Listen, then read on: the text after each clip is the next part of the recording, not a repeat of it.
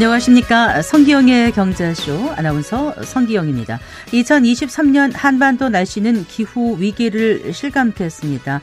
12달 가운데 8달이 더위 신기록을 세우면서 기상 관측망이 전국으로 확대된 1973년 이후 50년 만에 가장 더운 해였습니다. 또 한겨울에 한낮 기온이 20도를 오가는 봄 같은 날씨가 이어지면서 일부 지역에서는 꽃봉오리가 맺히기도 했죠. 아, 그리고 전 세계 곳곳이 이상 기후로 몸살을 앓았는데요. 2023년 한 해 동안 홍수와 산불 등 기후 재난으로 목숨을 잃은 사람이 12,000명에 달합니다. 기후 위기 혹은 재난이라고 부를 정도로 급격한 환경의 변화가 우리 생활과 경제에 어떤 영향을 주게 될지 자세히 알아보겠습니다. 아, 사람이 할 일을 더 빨리 그리고 더 정확히 해내는 인공지능 로봇이 인간의 일자리를 위협하고 있습니다. 아, 디지털 기술이 발전할수록 더 가난해지거나 혹은 불행해지는 사람도 생겨날 수 있다는 뜻인데요. 아, 기술 발전이 모두를 행복하게 만드는 방법은 없는 건지 알아보겠습니다. 이 시간 유튜브로도 함께합니다.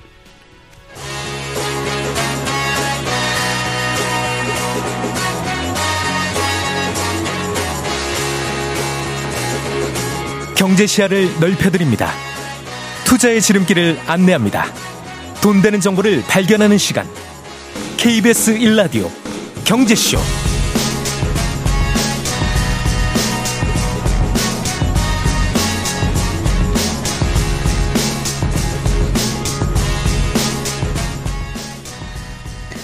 자, 오늘의 경제 뉴스부터 살펴보겠습니다. 어, 경제 뉴스 브리핑 손석구 경제평론가와 함께합니다. 안녕하세요. 네, 안녕하십니까. 아, 주식시장이 뜨거운 감자죠. 금융투자 소득세와 관련해서 정부가 어, 다시 한번 폐지 방침을 공식화.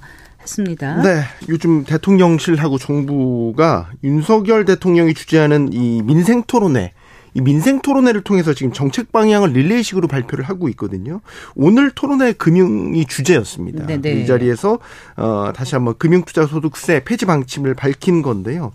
금투세 잠깐만 설명드리면 뭐 주식, 채권, 펀드 이런 금융 투자로 어, 얻은 소득에 대해서 일정 금액이 넘어가면 여기에 대해서 소득의 20%를 네. 부과하는 세금이 되겠죠.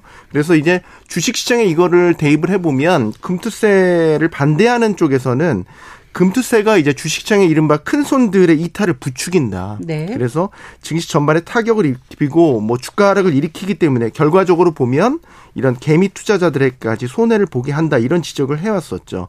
그 당초 국회는 금투세 시행을 2023년에서 2025년으로 이제 2년 유예를 했었는데 정부가 아예 이제 폐지 방침을 공식화한 겁니다. 네. 그리고 증권거래세하고 또 뭐 소액주주들에게 그 불리한 상법 개정해야 한다는 목소리가 있었는데요. 네.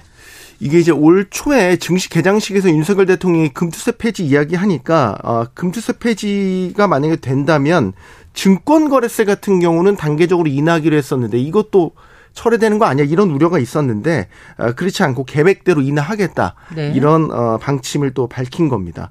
어, 그래서 어, 올해 0.18% 내년에 0.15%로 순차적으로 인하될 전망이고요. 또 잡음이 있었던 게 이제 상법 개정과 관련된 음. 내용이거든요. 네, 네. 이제 이사회가 의사결정 과정에서 이제 소액주주의 이익을 좀 반영할 수 있도록 만들자 이게 이제 상법 개정의 전체적인 그 목적인데 이것도 공식화했습니다. 네. 그래서 구체적인 법 개정 내용까지는 밝히진 않았는데 일단은 어 나온 내용으로는 이사의 손해배상 책임 네. 또 항상 논란이 되는 전자주총 도입하겠다라는 거. 네. 그다음에 역시 물적 분할하는 데 있어서 반대하는 주주들은 주식 매수 청구권을 부여하는 내용 이런 것들이 개정 대상에 포함될 것으로 보이고요. 핵심은 그 이사의 문제 아닙니까? 맞습니다. 네. 이사의 의무에 있어서 네. 이제 지금은 회사의 이익을 위해서 이사의 의무가 규정돼 있는데 네. 이거를 이제 주주의 이익을 위해서라고 내용을 바꾸자라는 게 지금 발의돼서 계류 중인데 이것까지 개정 내용에 포함시킬지는 아직 미지수입니다. 네. 그리고 윤석열 대통령이 공매도 금지 조치는 계속하겠다 이런 언급도 했다고요? 네. 그러니까 오늘 보니까요. 금투세 폐지, 상법 개정, 뭐 공매도 금지 조치 연장 계획까지 다 나왔어요. 그래서 어떻게 보면 뭐 개인 주주들이 환영할 만한 이야기들 오늘 토론회에서 작심한 듯 다 꺼내 놓은 것 같다 이런 생각도 드는데 윤 대통령이 이제 공매도 금지 조치와 관련해서는 이게 총선용으로 뭐 일시적인 금지 조치가 아니다. 확실한 어떤 부작용 차단 조치가 구축되지 않으면 재개할 뜻이 전혀 없다는 걸 다시 한번 밝힌다. 이렇게 강조를 했습니다. 네. 이 공매도는 주가가 이제 하락할 것을 예상하고 미리 주식을 빌려서 매도를 하고요. 실제 주가가 떨어지면 싸게 사서 그걸 갚아가지고 차익을 남기는 주식 투자 기법이죠. 근데 이제 우리나라에서는 개인 투자자들이 이렇게 공매도에 반발하는 건 외국인이나 기관들이 무분별한 무차입 공매도 같은 걸 해서 네네. 네. 주가 폭락이 반복된다. 그래서 개인들만 앉아서 당한다. 기울어진 운동장이다. 이런 논란이 있기 때문 아니겠습니까? 그래서 정부가 지난해 11월 6일에 공매도를 전격 금지시켰고 이걸 6월 말까지 금지 기간을 정했는데 일단 윤 대통령의 지금 뜻은 확실한 대책이 나올 때까지 계속 금지시키겠다고 공언했으니까 공매도 금지 기간이 더 길어질 수 음. 있다라는 얘기가 되겠죠. 네. 근데 한편으로 우려되는 거는 이 공매도 제도 자체는 사실 global standard입니다. 주요국 네. 증시에서 다 도입하는데 우리 증시가 선진 시장에 편입되려면 또 이 문제도 해결해야 되는 문제라서 네. 네. 그래서 이걸 언제까지 막을 수는 없거든요. 장기적으로 보면 이게 신용 등급에도 부정적 영향을 미칠 수 있기 때문에 네. 결국에는 네. 대책이 나와야 된다는 얘기죠. 네. 요즘 보면 원달러 환율이 좀 심상치 않은 것 같습니다. 움직임이 오늘 얼마 올랐어요? 12원 오늘 사전 올랐나요? 네. 조금 막장 막판에 좀 그 상승폭이 줄어들긴 했지만 네네. 1,340원대 돌파했습니다. 그래요. 6원 50전 더 올라서요. 1,343원까지 이제 올라갔습니다. 이게 원달러 환율이 지난해 말에 1290원대까지 좀 어, 떨어졌었거든요. 그래서 하향 안정되나 이런 흐름을 보였었는데 이게 올해 들어서 좀 스멀스멀 오르기 시작하더니 최근에 또 오름폭을 키워요. 결국 지금 1340원대까지 올라왔는데 지난해에도 환율이 많이 오르기도 했었지만 사실 더 금융시장을 불안하게 했던 건 변동성이 워낙 컸었어요. 예, 예. 이런 것들이 불안감을 조성했거든요. 이게 환율이라는 게 결국 교환 가치 아니겠습니까? 그래서 원 달러 환율은 달러에 대한 원화의 가격이죠. 그래서 이 환율이 오른다는 건 달러가 비싸지고 우리 원화 가격이 상대적으로 싸진다는 얘기입니다. 그래서 네. 이게 일정 수준 이상으로 오르게 되면 주식이나 채권, 금융시장에 충격을 주기도 하고요. 특히 이제 또 해외에서 우리 원자재나 각종 수입품 들여오지 않습니까? 네. 여기에 대한 가격도 올라가기 때문에 즉 수입 물가를 자극하기 때문에 전반적인 실물 경제에도 부담을 키운다는 얘기죠. 그래서 적정 수준으로 관리가 돼야 네. 합니다. 그 전일 대비 12.4원 오른 1,344.2원에 마감했다고 지금 아, 네. 기사를 네. 제가 확인을 했습니다. 자, 원달러 환율이 지금 왜 이렇게 다시 오르는 거죠? 음, 일단은 미국 연준에서 금리를 내릴 것이라는 이제 기대감이 상당히 컸었단 말이죠. 그래서 이 금리 이대가 금리나 기대감이 좀 반영됐었는데 그 금리 인하 기대감이 최근 들어서 좀 꺾였어요. 그러니까 즉 인하는 하긴 할 건데 빨리 안 할 것 같다라는 이제 기조가 만들어지기 시작한 거죠. 그래서 네, 네. 사실 밤 사이에도 이제 미 연준의 크리스토퍼 월러 이사가 어 이런 발언을 했습니다. 금리를 빠르게 인하할 이유가 없다. 이 얘기는 이제 금리 인하 하겠지만 시점이 뒤로 늦춰질 수 있다는 얘기거든요. 그래서 네네. 네. 금리 인하에 대한 신중론이 부각되고 있는 점, 이 부분이 가 달러를 좀 자극하는 요인이 되고 있다라고 볼 수 있는 거고 또 하나 일본 엔화와도 연관이 되어 있습니다. 지금 일본 중앙은행이 어 금리를 반대로 좀 올리려고 하다가 그 기대감이 좀 옅어지면서 엔화가 약세를 보이거든요. 네. 엔화 약세는 반대로 달러와는 강세입니다. 그렇죠. 그렇기 때문에 전반적인 환율 상승 압력이 이어지고 있다라고 볼 수 있고 마지막 하나 국제 정세가 너무 안 좋아요. 지금 홍해에서도 계속 군사적 긴장감이 높아지고 있지만 뭐 어제 뭐 북한 김정은 위원장의 강성 발언 뭐 대북 리스크도 지금 커지지 않습니까? 이런 네, 네. 일시적인 대북 리스크도 지금 외환 시장을 흔들리게 만드는 이런 요인입니다. 것들을 단기에 다 끝날 그런 상황이 아니라서 현재로서는 네, 네 이게 좀 계속 될 것 같아서 결국에는 지금 전망이 나오는 건 1350원대까지는 환율이 올라갈 걸 열어둬야 되지 않나 이런 상방이 전망. 어디까지일지 좀 열어둬야 된다 이런 네. 말씀이시군요. 맞습니다. 네.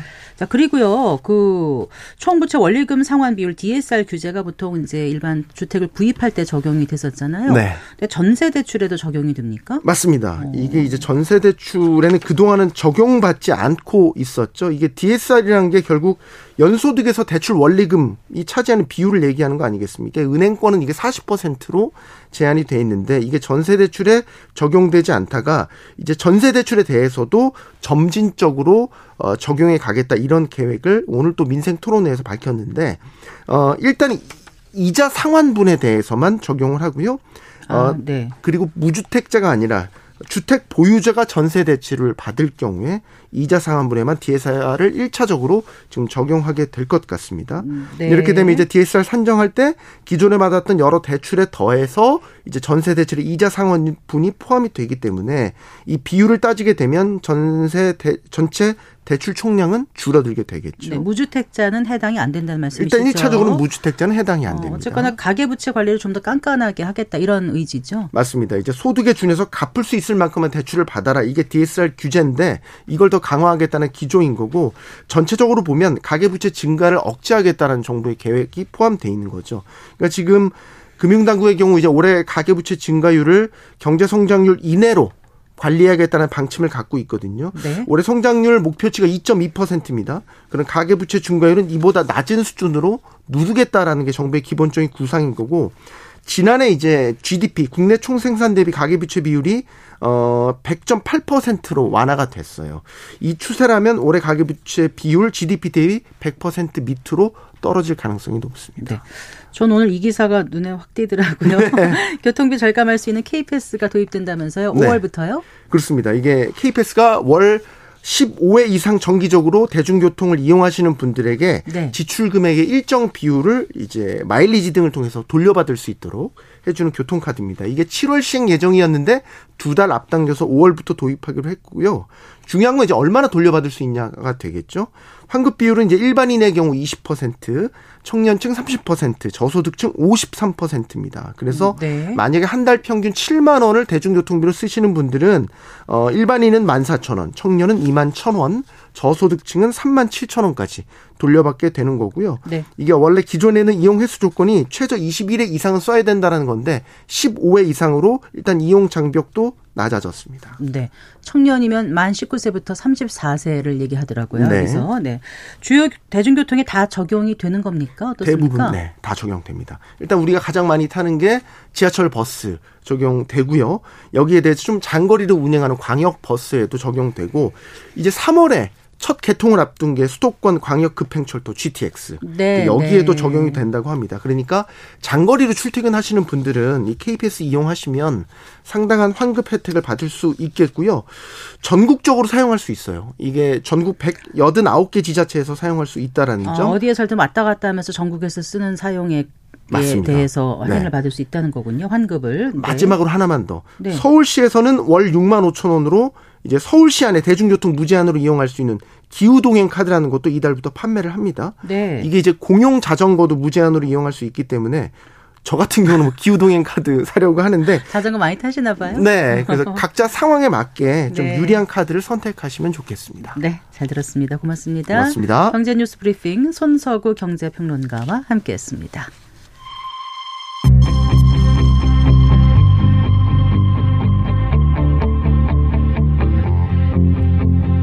경제 전문가의 원포인트 레슨.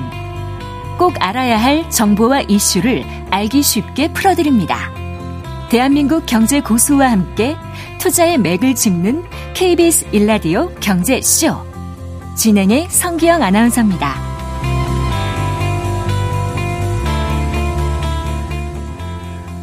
네시 18분입니다. 2024년 블룸버그 통신이 꼽은 세계 3대 경제 위기 가운데 하나로 그 엘니뇨에 의한 물가 상승이 선정됐습니다. 그 해수 온난화 현상인 엘니뇨가 나타나면 세계 곳곳에서 뭐 가뭄, 폭염, 홍수 등 자연재해가 자주 일어나게 되는데요. 이 엘니뇨 현상을 비롯한 기후 변화가 우리 경제에 어떤 영향을 주는지 오늘 얘기 나눠보겠습니다. 맹소영 웨더 커뮤니케이션스 대표 스튜디오에 모셨습니다. 반갑습니다. 네, 안녕하세요. 안녕하세요. 네. 일단 우리가 엘니뇨, 엘니뇨 얘기는 많이 하는데 어떤 현상인지 좀 과학적인 거지만 쉽게 좀 풀어서 말씀해 주신다면요. 이 참 그 학자들도 연구할 네. 때 어려운 분야거든요. 어. 그런데 이제는 기후 위기, 기후 재앙, 뭐 기후 변화라는 말이 너무나도 흔해지다 보니까 네네. 네. 일반인들도 엘니뇨라는 말을 정말 많이 쓰세요. 네. 어, 일단 적도 부근의 동태평양 해수면 온도는 평소에는 서태평보다는 낮습니다.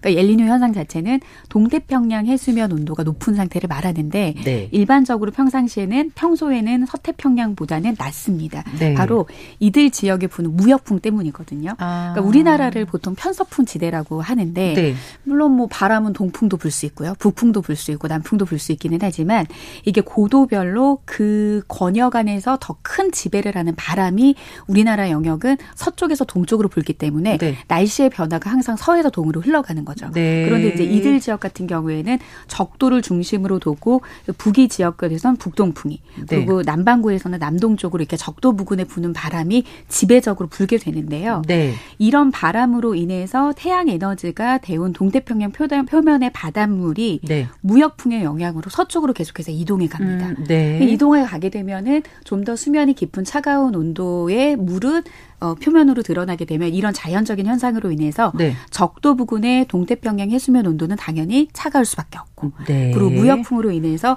서쪽 지역이 따뜻할 발 수밖에 없는데요. 네. 그런데 이 무역풍이 2년에서 7년 주기로 약화되는 시기가 찾아오게 됩니다. 그래서요? 그래서 동태평양 표면의 바닷물이 서쪽으로 이동하지 않기 때문에 네. 이들 지역의 해수면 온도가 높아지는 현상이 나타나게 아. 되는데 이제 요것을 엘리뇨라고 하는 거죠. 네. 그러니까 사실 엘리뇨 현상이 나타나는 것은 얘가 나타나는 것 자체가 기후 변화다라고 보기는 힘듭니다. 네. 너무나도 자연적인 현상이기는 한데 이 엘리뇨라는 현상으로 인해서 전 지구적으로 유기적으로 얽혀져 있는 이런 기후의 시스템의 변화가 생기기 때문에 좀 이상 기후가 초래를 하는데요. 네. 일단 이들 지역의 해수면 온도가 평년보다 0.5도 높은 상태가 5개월 이상 지속이 됐을 때 아 이제 엘리뇨가 시작이 되었다. 그래서 실질적으로 지난해 4월부터 이쪽 지역의 해수면 온도가 상승을 했습니다. 그리고 본격적으로 지난해 5월부터 엘리뇨가 시작이 됐기 때문에 말씀드린 것처럼 시작했던 시기에 비해서 5개월 이상이 유지되었을 때 실질적으로 엘니뇨의 현상은 지난해 11월부터 시작이 됐다라고 보시면 되겠습니다. 그래서 엘니뇨가 오면 어떻게 된다는 거예요? 어, 뭐, 뒷부분에도 제가 이제 뭐, 더 란, 뭐, 라니냐 같은 경우에는 이제 뭐 반대 현상이긴 하는데, 네.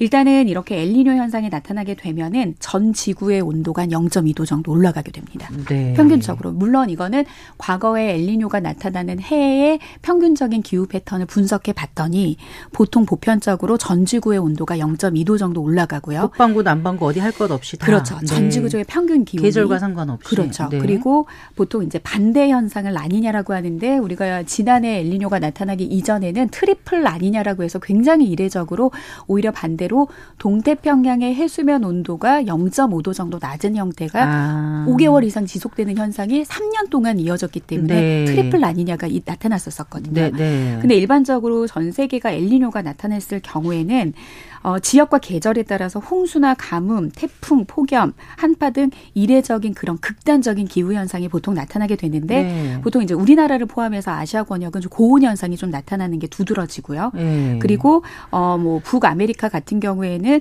북부 지역 쪽은 고온 현상이지만 남쪽에는 좀 다습하고 한랭하고 다습한 그러니까 평년 기온보다 좀 기온이 낮고 습한 그래서 엘니뇨가 라니냐가 나타났을 때 지역적으로 평상시에 나타나지 않았던 그런 기후 아. 패턴들이 아. 나타나는 있는데 과거에 엘리뇨가 나타났을 때 우리나라의 영향을 봤을 때는 어 여름철에는 특히 남부 지방에 비가 많이 오고요. 네. 네. 그리고 겨울철 같은 경우에는 비교적 따뜻하지만 비가 많이 내리거나 기온이 낮아질 경우에는 내륙 지역에 눈이 많이 내리는데 네. 올해 같은 경우에 어떻습니까? 서울 같은 경우에는 12월에 1월 8일까지 겨울 시작하고 40일 동안 서울 지역에 뭐 비가 되건 눈이 되건 강수 현상이 21일이 이어졌거든요. 오늘도 눈 많이 왔어요. 맞아요. 지금 네. 오는 경우에도 아, 오전 중에는 좀 기온이 낮기 때문에 뚜렷한 한방눈의 형태였는데 네. 지금은 거의 뭐 약간 슬러시 같은 느낌? 네. 눈비가 약간 섞인 느낌?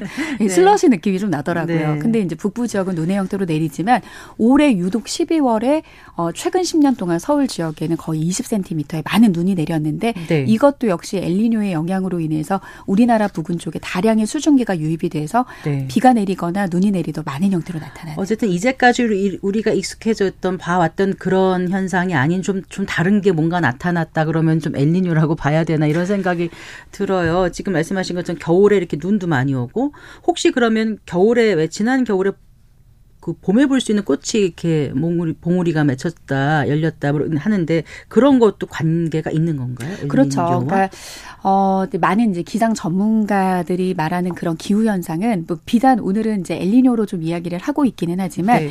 사실 전체적인 거시적인 관점으로 봤을 때는 결국에는 지구 온난화죠. 네. 과거 산업화 대비 계속해서 기온이 오르면서 우리가 이제 과학자들이 정해 놓은 금세기에는 산업화 이전 대비 1.5도 상승을 제한한다라고 하는 이유가 뭐냐면 네네. 1.5도 선이 무너지게 되면은 우리가 과거에 관측했던 통계적인 그런 기상의 패턴이 이젠 비과학적으로 움직여진다는 거죠. 그러니까 과거의 겨울에는 당연히 춥고 이러한 저기압이 왔을 때는 눈이 내리고 어느 시간 동안 지속되다 나간다는데 그런 것들을 아무도 예상을 할 수 없는 굉장히 비과학적인 비과학적이라는 거는 거죠. 이제 예측력이 떨어진다는, 예측력이 떨어진다는 거잖아요. 예, 네, 그렇죠. 네. 그러니까 올해 같은 경우에도 지금 작년 같은 경우에는 일부 학자들이 이미 1.5도 선을 넘었다라고 이야기를 하는데 그만큼 어 우리가 보통 생각했던 겨울에 평상시에 겨울 날씨가 나타나지 않은 거죠. 잘 12월만 돌아보면은 12월 초에 굉장히 갑자기 추웠거든요. 네. 그래서 한파특보가 내려졌는데 금세 날씨가 풀려서 12월 한 5일부터 한 보름 때까지는요. 이상 고온 현상이 나타났습니다. 맞아요. 앞서 말씀을 네. 하신 것처럼 정말 봄에 봐야 될 꽃들이 피기도 했고요. 그리고 12월 관측사상 최고 기온을 기록했습니다. 서울은 16.2도 역대 5위로 12월에 가장 따뜻한 날씨를 뭐 나타냈는데 코트 벗고 심지어 그렇죠. 그럼 또 사람도 성급해서 옷도 얇은 것으로 다시 꺼내는데 16일부터 네. 크리스마스 이전까지는 또 북극발 한파가 찾아왔습니다. 그렇네요, 맞아요. 굉장히 네. 장기간 네. 이어졌고요. 그리고 강원도 지역 같은 경우에는 호우특보와 함께 대설특보가 같이 내려지기에는 네. 1999년 특보가 발효된 이후에 이런 경우가 처음이었고 네. 지금 호특보 대책 회의를 정부가 한 것도 아마 거의 없었던 어, 것 같아요. 맞아요. 그 계절에. 12월에 겨울에. 서울에 지금 전국 평균 100 2mm가 넘는 전국 평균 강수량을 보였는데요. 네. 겨울은 시기적으로 이 시기에 한 20mm 안팎 정도 음. 내려야지 음. 보통인 건데 네. 이거에 한 4배 수준의 강수량. 그러니까 이거는 어느 기상현상 할 것 없이 극 극한의 그런 날씨가 나타나고 있는 음, 거죠. 올해는 뭐 또 슈퍼 엘니뇨가 온다 그렇게 예고가 돼 있던데 그러면 올 올해 우리나라 날씨는 더 종잡을 수 없게 갈까요? 그렇죠. 그러니까 앞서 말씀드린 것처럼 엘니뇨와 라니뇨는 평상시에 이들 감시 구역에서 나타날 평균 온도보다 0.5도가 높은 상태에서 5개월 이상, 라니냐는 반대로 0.5도 낮은 상태에서 5개월인데 네. 보통은 한 이 지역의 0.5도가 아니라 요 강도보다 는 3배 정도 높은 1.5도부터를 좀 강한 강한 엘니뇨라고 합니다. 네네. 네. 그리고 슈퍼 엘니뇨라고 하는 것은 2도 정도 높은 상태에서 아. 최소 3개월 이상 지속이 됐을 네. 때. 그런데 지난 이제 엘니뇨가 뚜렷해지는 가을부터 이들 지역의 감시 구역의 온도를 살펴보면은 지금 12월 같은 경우에는 이들 감시 구역이 평년보다 2.1도 정도 높았는데 거의 2도 안팎의 수준으로서의 슈 슈퍼 엘니뇨급의 지금 그런 현상이 나타나고 음, 있는데 네. 이게 지금 세계 기상기구에서는 어. 올해 4월까지는 좀 나타날 것이다. 그래요? 그래서 우리가 그냥 창문 열고 봤을 때는 말짱해 보이는 날씨가 예측도 불가능하고 네. 내일 어떤 성난 얼굴로 나타날지 아. 모르는 그런 좀 그래요. 불안정한 상태라고 보시면 되겠습니다. 네. 어, 우리뿐만이 아니라 이제 전 지구촌 곳곳이 이상 기후 현상으로 몸살을 앓고 있는데 이제 뭐 기후 난민이란 말까지 나올 정도예요. 도대체 어느 정도입니까? 대표님. 지난 1월 초까지만 해도 제가 유럽 얘기를 좀 많이 했어요. 북유럽의 뭐 스페인이라든지 노르웨이 같은 경우에는 뭐 영하 40도 아래로 떨어지는 날씨가 나타났는데 지금 오늘은 미국 얘기를 좀 가지고 네, 왔어요. 미국 그러니까, 어떻대요? 네, 미국 같은 경우에는 북극 한파가 몰아쳐서 국토의 80%가 영하로 떨어졌습니다. 특히 네. 남쪽 지방에 계신 분들 같은 경우는 이런 추위를 경험하지 뭐 못했어요. 뭐 이런데요? 그렇죠. 네. 그렇기 때문에 일단 뭐 영하 꼭 40도, 50도까지 떨어져야지 추위가 아니라 과거에 2010년 초반에 인도에서는 동파로 인해서 사상자가 발생을 했는데 네. 그때 영상의 기온이었어요. 그러니까 네. 어느 지역의 사람들은 영상의 기온으로도 못한. 경험하지 못하면 그분들에게는 굉장한 음. 이제 그 재난이 될 수 있는데요. 일단 체감 기온이 영하 46도까지 떨어지는 몬테나주나 노스타코타주나 사우스타코타주 같은 경우에서는 영하 46도 그러니까 상상할 수 없는 우리나라 네. 강원도에 서서 상상하기 힘든 극심한 추위가 나타났고요. 그리고 이제 1억 4천만 명이 한파 경보, 주의보, 경계령을 받고 있고요. 네. 뭐 당연히 눈이 내린 지역, 추위 내리는 지역에서는 교통사고뿐만 아니라 정전이라든지 여러 가지 우리가 일반적으로 보는 기후에 대한 재난을 지금 겪고 있는 상황인데다가 지금 난방기구와 비상식량을 구입하려는 주민들의 발길이 이어졌습니다. 네. 이렇게 되면은 기후에 대한 재난이 더 많은 분야에서 더 영향을 줄 수 있는 거고요. 네. 그리고 10만 가구 어, 오리건 주에서는 10만 가구, 텍사스 주에서는 2만 8천 가구가 전구가 끊겼고요. 네. 정전 사태 때문에 오히려 전력 사용의 경계령까지 내릴 정도라고 합니다. 네. 자.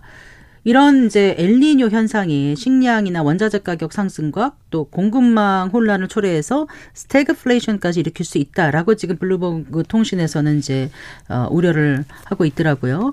이 엘니뇨가 그 전 세계 식량 및 원자재 가격 어떻게 영향을 줄 수 있는지 고리를 좀 설명을 해주세요, 대표님. 그렇죠. 그 날씨 같은 경우에는 과거에 과학적으로 관측하기 이전 같은 경우에는 결국에 농경 사회에 우리가 절기 속담, 그러니까 굉장히 그 농작 주 경작지의 기상 이유가 닥치게 되면은 당연히 식량 자원의 생산량이 줄어들기 때문에 경제적으로 가격이 물가 상승 올라갈 수밖에 없습니다.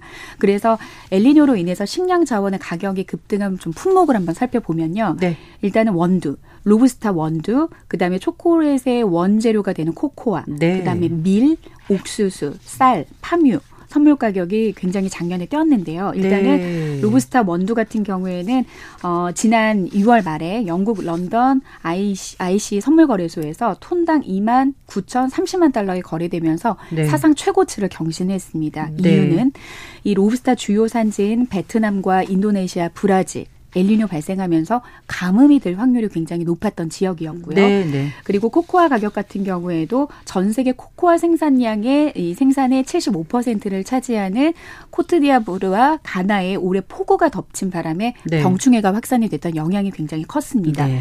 예, 일일이 다 지금 살펴볼 수는 없고요. 어쨌든 식량 자원 생산량이 당연히 줄어들면서 가격이 오를 수밖에 없다. 이제 그 부분을 좀 짚어주셨고 또 하나 블룸버그 통신에서는 이제 지적한 게 공급 공급망 혼란이잖아요. 가뭄, 홍수 뭐 이런 게 생기면 그 자체로 또 물류와 운송의 차질을 일으킬 수 있는 거 아니겠어요? 그렇죠. 특히 이제 파나마 운하 같은 경우에는 세계에서 가장 중요한 해상 교통 중의 하나입니다. 네네. 네. 하루 평균 약 5천 척의 선박이 통과하기 때문에 굉장히 그만큼 세계 경제에 큰 영향을 주는데요.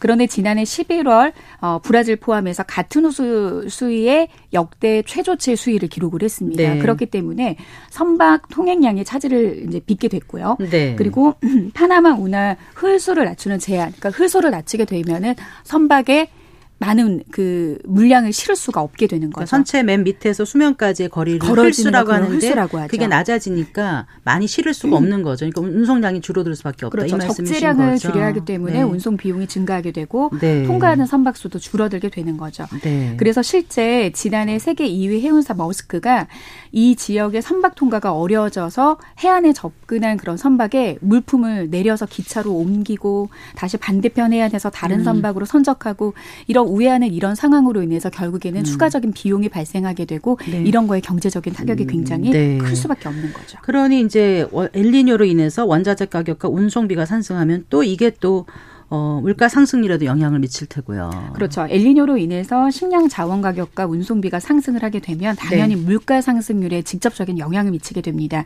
특히 각국 중앙은행의 정책 궤도 수정이 또 필요할 수밖에 없는 그런 상황이게 되는데요. 네. 아무래도 식량 자원 가격과 운송비가 상승을 하게 되면 소비자 물가 지수에도 반영이 됩니다. 그렇죠. 그리고 일반 소비자가 구입하는 재화나 서비스의 가격 변동을 측정하는 이런 CPI 소비자 물가 지수는 결국에는 전반적 전반적인 물가 상승률을 주도하게 되는데 네. 그렇게 되면은 소비자들은 구매력이 감소하게 되고 경제 활동이 위축될 수밖에 없는 네. 거죠. 그러니까 중앙은행에서는 거기에 맞게 통화 정책을 긴축이냐 아니냐 이렇게 조정을 해야 되니까 정책 당국에도 영향을 미친다 이런 말씀이죠. 그렇죠. 그리고 이제 엘리뇨 같은 경우에는 아무래도 뭐 경제적인 거는 여러 가지 불확실성을 두고 있기는 하지만 네. 기상 같은 경우에는 그 불확실성이 더 앞으로도 굉장히 뚜렷하게 불확실성이 커지고 있는 상황이기 때문에 네. 굉장히 불안정한 그런 상황이 야기가 되는 겁니다. 겁니다. 그리고 지금 말씀하신 블룸버그 통신이 지적한 원자재와 공급망 문제 외에도 자연재해라는 것 그 자체가 그게 또 국가 경제 성장률에도 영향 주는 거 아니에요? 이제까지 우리가 봐온 걸 보면요. 맞습니다. 과거에 네. 2017년에 한국에서 자연재해로 인한 경제적 피해 비용을 추정했던 그런 연구를 수행한 적이 있었었습니다. 네네. 2060년까지 강수량 예측치를 토대로 분석을 해봤더니 연간 강수량이 1% 증가하면 네. 경제적 피해 비용이 무려 4.52% 증가하는 것으로 그 당시에 연구 보고에서 나타났습니다. 네. 그러니까 그렇게 되면은 2060년까지 우리나라라는 자연재해로 연간 최대 피해액이 23조 7천억 원. 그러니까 어떤 정도의 수치인지 와닿지 못하실 텐데요. 2002년에 우리가 태풍 루사로 인해서 피해 규모가 6조 원, 거의 음. 기록적인 수준이었거든요. 네, 네. 이런 태풍 루사에 비해서도 거의 4배 가까이 이런 기후 재난으로 인한 그런 연간 피해액이 발생을 한다라고 하는 음, 거죠. 음, 네. 그러니까 이렇게 엘리뇨가 강해지면 지구 전체 기온이 올라가는 이제 기후 위기 그 현상도 강해지는 거 아니겠습니까? 그럼 이것도 이제 앞으로 산업 지도에도 영향을 많이 줄 것 같아요. 물론 이제 이런 이상 기후가 발생을 함으로써 이거를 이제 위기가 아니라 기회로 살아서 새롭게 성장하게 되는 그런 산업도 있기는 합니다만 네네. 기본적으로 이런 기후 위기가 발생하는 근본적인 원인을 따졌을 때는 지구 온난화를 초래하는 이상 기체 그러니까 결국에는 그게 탄소인 거죠. 네네. 그렇기 때문에 지금 전 세계적으로 탈탄소 산업에 대한 어떤 규제를 굉장히 강화하고 있는 상황인 거고요. 네. 국내 기업 같은 경우에는 이제는 앞으로 탄소를 많이 배출하는 물품에 대해서 소비자들의 구매라든지 인식이라든지 이런 것도 낮아지는 것도 있지만 어떻게 보면은 이제 무역의 장벽도 높아질 수밖에 없는 게 뭐냐면 뭐 유럽 같은 경우 특히 독일 같은 경우에는 탄소 배출을 줄이는 그런 제도적인 것들이 굉장히 강한 나라인 건데 네. 물품을 수입을 하는데 있어서도 탄소 배출을 많이 하는 그런 기업에 대한 물품을 사용하지 않는다라고 하는 그런 무역적인 부분에 봤을 때는 네. 여러 가지 전반적인 거에 대한 산업계의 변화는 당연히 어 영향을 줄 수밖에 없는 그런 네. 상황인 거죠. 짧은 시간에 다 다뤄볼 수는 없습니다만은 결국 이제 기후 위기를 막기 위한 노력이 어, 중요할 텐데 얼마 전에 그 유엔 기후 변화 협약 당사국 총회가 어, 종료됐는데 그 이제 합의문이 나왔잖아요. 거기서 단계적인 퇴출, 그러니까 화석연료의 단계적 퇴출이 아니라 멀어지기 위한 전환이란 표현이 들어갔다고 해서 이게 어떤 의미를 갖는 건지 좀 설명을 해주시면 좋겠습니다. 어, 지난 이제 세계 7위 산유국 아랍에미레이트에서 제 28차 유엔 기후변화 협약 당사국 총회가 지난 12월 13일에 종료가 됐습니다. 네. 어, 일단 화석 연료에 대한 관심이 굉장히 많았는데요. 일단 단계적 퇴출은 파주고 일단은 화석 연료로부터 멀어지기 위한 전환이라는 표현이 최종 합의문에 포함이 됐습니다. 많은 부분에 구체적으로 단계적으로 어떻게 퇴출할 것인지에 대한 구체적인 합의문은 담고 있지 않다라고 해서 실망감이 들어가기는 했지만 네. 일단은 화석 연료라는 말 자체가 언급이 된 것은 이 당사국 총회 28년 만에 처음입니다. 아, 그래요. 네. 그렇기 때문에 어 일단 화석 연료 시대의 페이지를 넘기지는 못했지만 일단은 화석 연료의 종말은 구체적인 거는 시작이 됐다라고 하는 거는 좀 반가운 소리이기는 합니다. 이번에 가지고 있는 의미가. 네, 그래요. 자, 기후 위기에 대한 국제적 공조도 필요하고 이제 기업들의 노력도 필요하겠지만 아, 일상에서의 노력도 필요하지 않겠습니까? 그 개, 일상에서 개인이 할 수 있는 거 지금 화석 연료 말씀하셨는데 석탄, 석유, 가스 이거를 그냥 직접적으로 죽인다기보다 줄인다기보다 어떻게 하면 좋을지 좀 말씀해 주세요. 저는 이 마지막 질문에서 네. 어떤 이야기를 좀 끌어내면 좋을까 고민을 좀 굉장히 많이 했거든요. 네, 네. 일단은 각자의 역할이 굉장히 중요한데 요즘에 보면은 뭐 텀블러 들고 다니시거나 아니면은 뭐, 뭐 핸드타월의 일회용도 좀 덜 쓴다고 해서 손수 건을 가지고 다니는 그런 어떤 작은 실천도 사실 굉장히 중요하지만 저는 좀 이런 의지보다는 의식이 굉장히 중요한 것 같아요. 의식. 네. 우리 지구를 지키자라는 그 의지는 사실 누구나 가질 수 있거든요. 근데 의식이라고 있다는 것은 계속 그걸 기억하고 어 깨어내야 된다는 게 굉장히 중요한데 네. 이게 하나의 큰 사례가 될지는 모르겠지만 효과가 굉장히 커요. 저는 저희 회사에 화장실에 수도꼭지를 뺐습니다. 그럼 어떻게 해요? 그래서 수도꼭지에다가 물을 떠서 이렇게 두 컵이 있는데 한 컵에 정말 이 팬만한 구멍을 드릴로 뚫었고요. 한 컵으로 물을 받아서 손을 닦는 거를 한번 실천을 해봤거든요.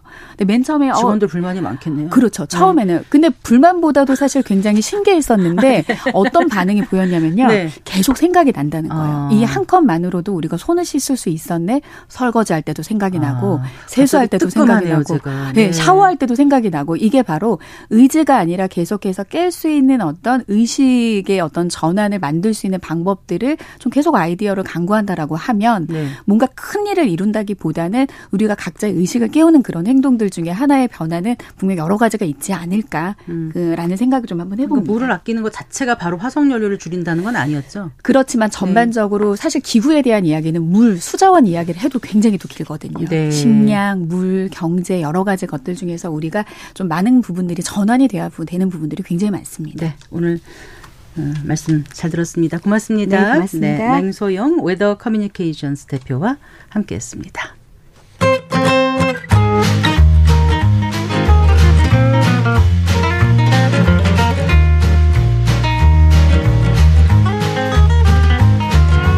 경제 맛집 투자 핫플. 지금은 돈 벌기 딱 좋은 시간. KBS 일라디오 경제쇼.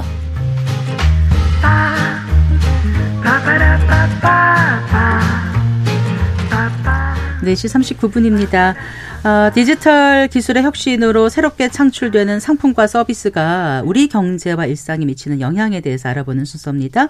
디지털 economy 오늘도 KDI 한국개발연구원 김동영 박사와 함께하겠습니다. 어서 나오십시오. 안녕하세요. 오실 때 눈이 오던가요? 여기선 보이지 않아서. 네, 눈이 아주 이쁘게 오고 있습니다. 아, 예쁘게요. 네. 네. 자, 디지털 기술이 발전할수록 가난해질 수 있다? 이 음. 주제를 오늘 들고 오셨다면서요? 네네. 이게 무슨 얘기입니까? 그 이제 제가 언젠가부터 뭐 정부 회의를 가거나 언론 기사를 봐도 이 기술의 발전이 마치 피할 수 없는 불가피한 변화라는 이야기들을 많이 하더라고요. 네. 특히 디지털 기술이 발전하고 본격적으로 상용화되면서 이해관계자 갈등이 불거지는 경우에도 네. 마치 기존의 낡은 세력들은 새로운 기술 세력을 위해서 희생해야만 사회가 좋아지는 것처럼 이야기하기까지 하고요.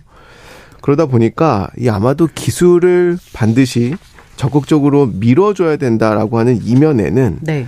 기술이 발달할수록 세상이 조금 더 좋아지고 나에게 유리해진다라고 하는 어떤 큰 대전제 네 대전제가 좀 깔려 있는 것 같습니다. 그런데 이제 저는 이제 경제학을 공부하는 사람이니까 저는 사람들의 인센티브를 굉장히 중요하게 보는데요.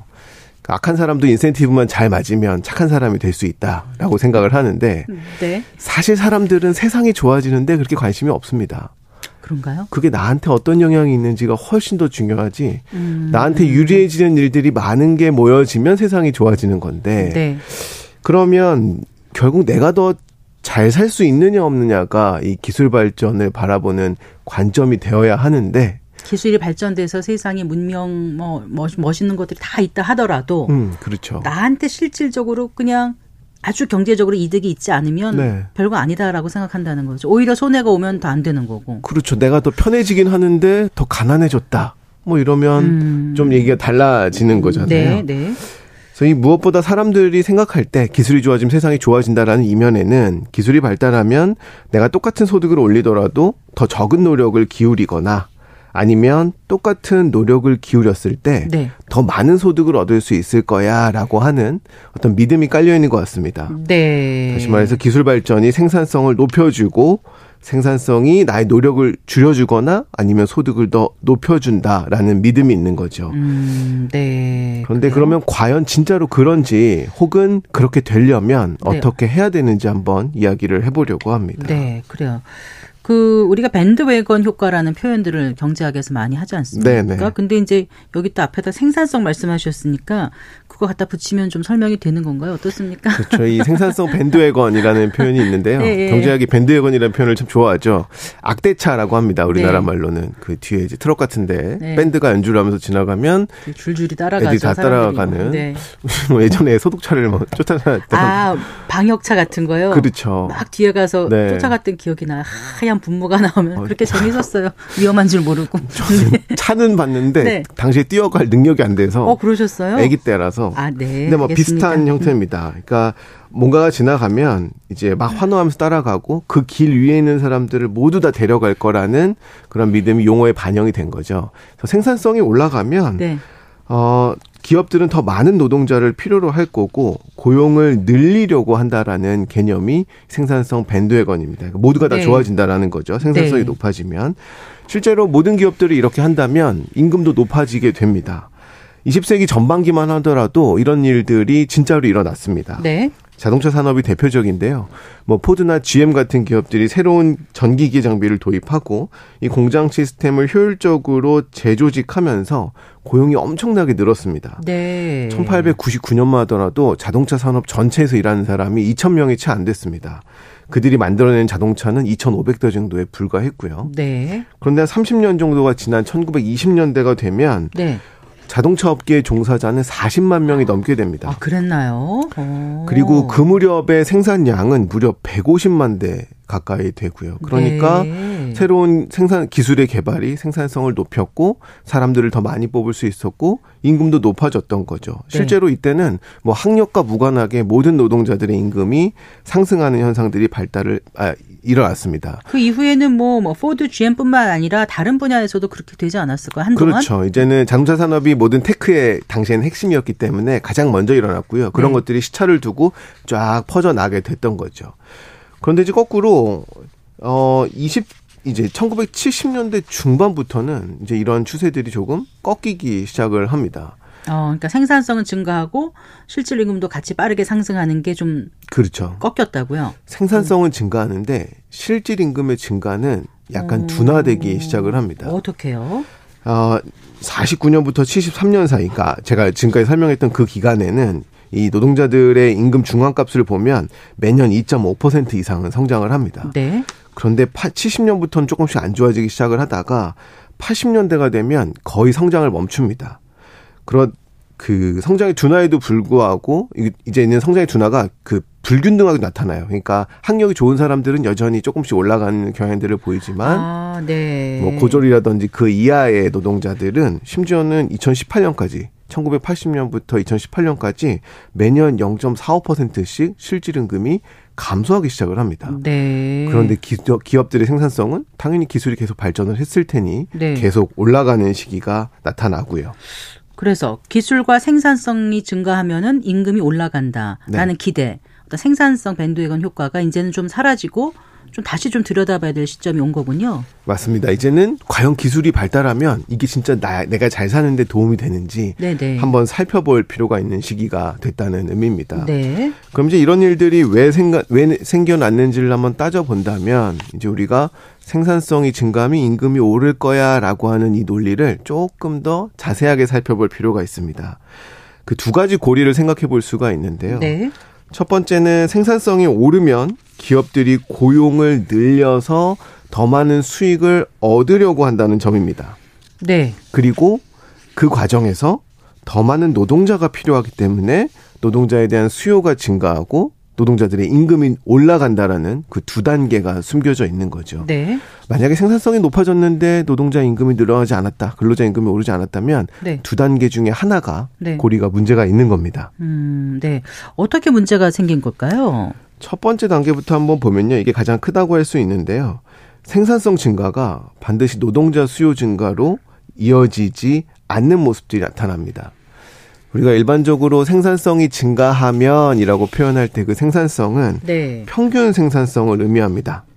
네. 그러니까 기업이 기술이 발달하면 기업의 평균 생산성이 높아져서 고용이 증가할 거야라고 생각을 하는 건데 평균 생산성은 기업의 전체 산출량을 총 고용으로 나누는 1인당 산출량, 1인당 산출량을 평균이라고 얘기를 합니다. 그런데요?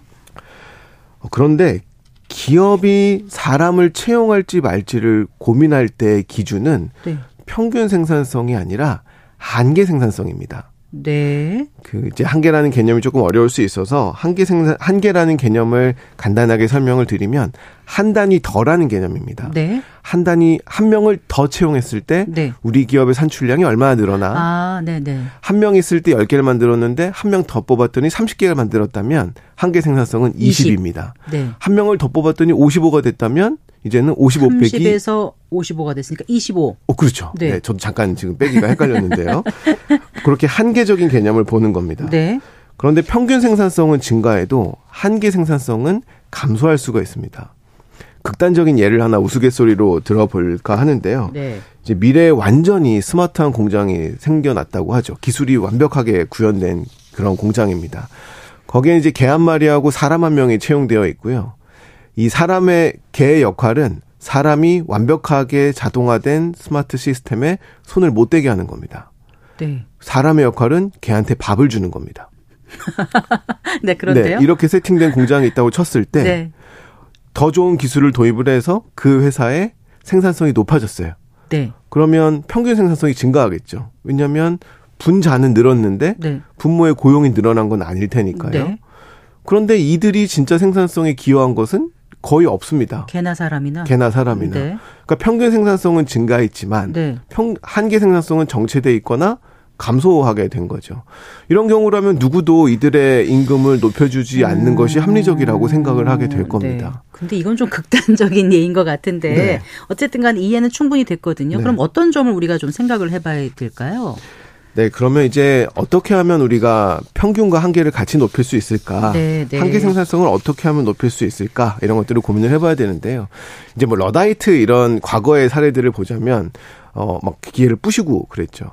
근데 이제 이렇게 되면 기술 개발을 하지 말자는 아주 극단적인 논리가 네. 됩니다. 뭐 학교 폭력 있다고 학교를 없앨 수는 없잖아요. 네. 뭐 차원 도시 만들다고 주차장 없앨 수는 없고. 네. 그럼 기술 속도를 둔화시키지 않으면서 한계 생산성을 높이는 방법을 찾으려면 첫 번째는 기계와 인간이 경쟁을 하기보다는 기계와 인간이 함께 경주하는 판을 만들어야 됩니다. 음, 네. 기술 발전으로 인간을 대체하는 것이 아니라 어. 인간이 쓸 수 있는 기술들을 만들어주는 거죠. 네. 얼마 전에 회의를 갔는데 어, 앞으로 택시의 역할이 어떻게 되어야 하냐고 저에게 묻더라고요. 네. 그러니까 그 질문의 이면에는 앞으로 자율주행차가 나오면 모든 택시를 다 대체할 건데 네. 그럼 택시는 어떤 역할이어야 되고 택시 기사분들은, 기사분들은 어떻게 되는 거야? 어떻게 되는 거야? 네. 라는 것을 예상을 해달라는 질문을 받았는데 네. 이게 이제 굉장히 기술에 대한 낙관론이나 지금 우리가 우려했던 그런 거에 가깝습니다. 사실은 기사가 쓸 수 있는 자율주행 기술을 개발을 해주면 네. 기계가 인간을 대체하지 않으면서도 네. 운전자가 더 편안하게 더 나은 서비스를 제공해 주면서 그 네. 그 택시 서비스의 질을 높일 수가 있거든요. 그러니까 보완이 되는 거군요. 그렇죠. 보완을 하면서 내 노력은 줄이면서도 더 나, 많은 수익을 얻을 수 있는 그런 토대를 만들어낼 수 있는 거죠. 결국 경제적 효율성을 높이는 방법이 단지 대체에만 있지 않다는 겁니다. 네. 노동자를 기계로 대체하고 생산을 저임금 국가로 옮기는 것만이 능사가 아니라 이 자동차 기계공의 업무를 보조해주는 소프트웨어를 만들어주는 거 이런 것들이 하나의 대안이 될 수 있다라는 거죠. 네, 또 어떤 방법이 있을까요? 두 번째는 이게 가장 강력한 건데요. 인간이 새로운 업무를 할 수 있도록 노동력의 새로운 용처를 만들어주는 겁니다. 어떻게요? 어, 이제 과거에도 그런 일들이 많았는데요. 어, 아주 예전에 사, 극단적인 사례가 이제 과거에 많이 있어서 1910년대 헨리 포드의 공장 자동화 사례를 들어보겠습니다. 분명 자동화입니다. 대량 생산과 assembly line을 깔아 놓은 네. 굉장히 혁신적인 사례로 라인. 우리가 이제 네. 알려져 있죠. 그 당시에 이러한 시스템이 대대적으로 재정비되면서 어떤 일들이 생겼냐면 기존에 없던 직업들이 생겼습니다. 디자이너, 장비를 작동하는 사람들, 아. 그리고 그런 사람들을 관리하는 사람들, 네. 기술직, 굉장히 다양한 면에서 일자리들이 생겨났거든요. 네. 그러면서 이제 아까 초반에 말씀드렸던 자동차 업계에서 그러한 폭발적인 일자리 음. 상승과 시장 확대가 일어났던 거죠. 네. 그 평균 생산성을 높이는 게 아니라 한계 생산성을 높여야 되고 그러기 위해서는 기계와 더불어서 경주하는 시스템을 만들어야 되고 그렇죠. 인간이 일, 일할 수 있는 새로운 어떤 용처 이런 네. 거를 개발해야 된다 이 말씀이시군요. 맞습니다. 우리가 가만 생각해 보면요, 80년 전에만 생각하더라도 지금에 있던 일자리들이 대부분 없었습니다. 음. 영상의학과 의사, 네. 소프트웨어 프로그래머, 데이터 분석가, 네. 뭐 IT 보안 전문가 이거 다 없던 거거든요. 기술이 발전하면서 새롭게 생겨난 일자리들입니다. 심지어 은행원도 마찬가지예요. ATM기가 등장하면 은행원이 모두 다 대체될 거라고 예상을 했습니다. 잠깐 그런 시기가 있긴 합니다. 그런데 네. ATM기의 등장으로 은행원의 수는 더 늘어납니다. 네. 왜 그러냐면 인간 은행원이 할 수 있는 새로운 일들을 찾아낸 거죠. 네. 예전에는 예적금 업무만 해줬는데 음. 지금은 개인 맞춤형 컨설팅을 해준다거나 그렇죠. 네. 새로운 금융 상품을 소개해주는 그런 네. 일들을 할 수 있기 때문에 네. 오히려 생산성이 높아지고 일자리가 더 늘어나게 된 거죠. 네. 지금 오늘 말씀하시는 것은 이제 정부와 기업 모두 좀 주목해 봐야 될 그런 부분인 것 같아요. 한 1분 정도 남았는데 마지막 좀 정리를 해주실까요? 어떤 점 강조하고 싶으신지? 네, 굉장히 중요한 시기입니다. 이 기술이라고 하는 것들이 반드시 발전한다고 해서 대체만 해야 되는 건 아니거든요. 근데 시장이라고 하는 것이 진공 상태에서 저절로 균형을 찾아가는 것이 아니기 때문에 어떤 적절한 개입은 반드시 수반되어야만 합니다. 개입이란 거에 아주 알러지 반응을 일으킬 필요는 없는 거죠. 그렇죠. 그 네. 그 개입이라고 하는 게 간섭은 아니고요. 네. 바람직한 길로 이렇게 가는 가이드를 제시해 줘야 된다는 건데 네, 네. 그 기계라고 하는 것이 인간의 과연 생산성을 높여주는 방향으로 쓰일 수 있느냐 네. 그런 것들이 많이 된다면 네. 탈락한 사람들에 대해서 정부가 보조금을 준다거나 그럴 필요가 없거든요. 시장에서 모두를 끌고 가면서도 시장의 네. 파일을 넓힐 수 있는 이런 음. 결과를 초래할 수 있기 때문에 한계 생산성을 높이는 방향으로 오늘날의 기술 개발이 이루어진다는 걸 정부와 네. 기업, 뭐 개인 모두가 생각을 할 수 있는 계기가 될 수 있으면 네. 좋겠습니다. 적절한 개입, 다양한 조정이 필요하다 이런 말씀이셨습니다. 네. 잘 들었습니다. 고맙습니다. 감사합니다. 네, 김동영 KDI 한국개발연구원 박사와 함께했습니다. 성기영의 경제쇼 오늘 순서 여기까지입니다. 저는 아나운서 성기영이었습니다. 고맙습니다.